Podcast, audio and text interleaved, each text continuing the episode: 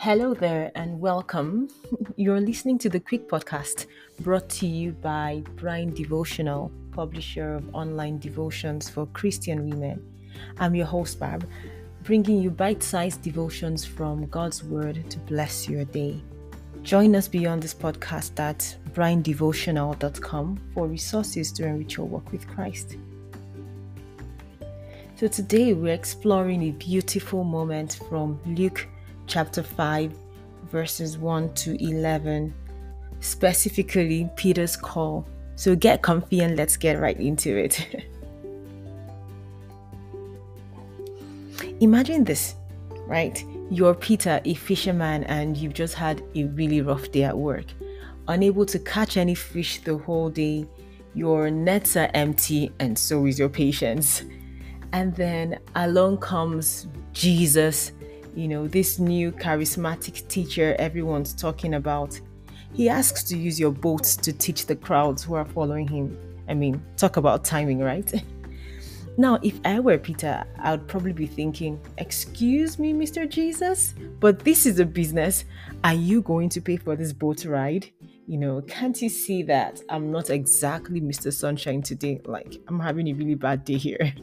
But what does Peter do instead? He obliges, you know, probably thinking, What have I got to lose? So Jesus gets into the boat and um, asks Peter to, you know, push the boat, put it a little out from the shore so that, you know, he can sit in it to preach to the crowds. And Peter does that. While Jesus preaches from the boat, and God only knows how long that sermon was. Peter listens and waits in the boat with him. And here is the beautiful part that struck me as I read this account a few days ago. Peter gave without expecting anything in return. He gave his time, his boat, his expertise in knowing how to maneuver his boat from the shore so that Jesus could sit in it and preach. So even when he was frustrated and exhausted from not having had a good day, he still gave. And that, my friends, is selfless giving. It makes me wonder then, where did we get this notion that giving is a transaction? Um, imagine if Peter had said something like, Hey Jesus, I'll lend you my boat, but in return, I want a new spouse and a vacation home in the Bahamas. All right. um, but no, Peter's example is all about giving, motivated by love and by a desire to serve.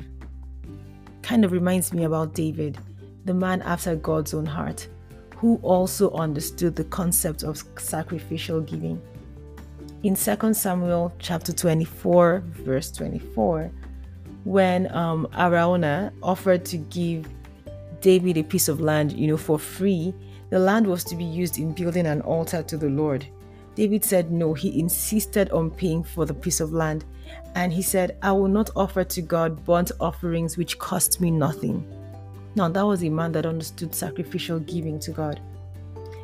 And Acts chapter 20, verse 35 reminds us that it is more blessed to give than to receive. And really, no one can outgive God. He generously provides, He's the ultimate rewarder, I mean, look at the lives of Abraham, Solomon, David, and yes, even Peter. You will see that God rewards grandly. For example, after his selfless act of giving, Peter gets the biggest catch of his life. you know, he caught so much fish that he needed his buddies to help haul it in. So, yes, definitely a reminder that you cannot outgive God but our motives have to be right when we give. And so, as we wrap up today's episode, I just want to pray that the Lord helps us to give generously, selflessly, completely, and wisely. I pray that our giving will be motivated by love and a desire to further His work and purposes on earth. I pray that you know, He will help us learn to not give to Him because we want something back from Him or not give to Him because we're trying to manipulate Him into doing something for us, but that instead we would give because we love Him and we desire to see His work and His purposes furthered on earth. And as we give to Him, I pray that we enjoy the blessings and the rewards that come from giving this way. Remember, it is more blessed to give than to receive. And I pray this in Jesus' name. Amen. So, thank you for listening to me today. Um, if this podcast has blessed you, remember to subscribe and leave us a review.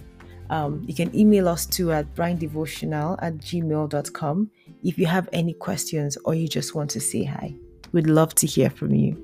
God bless you. Have a beautiful day.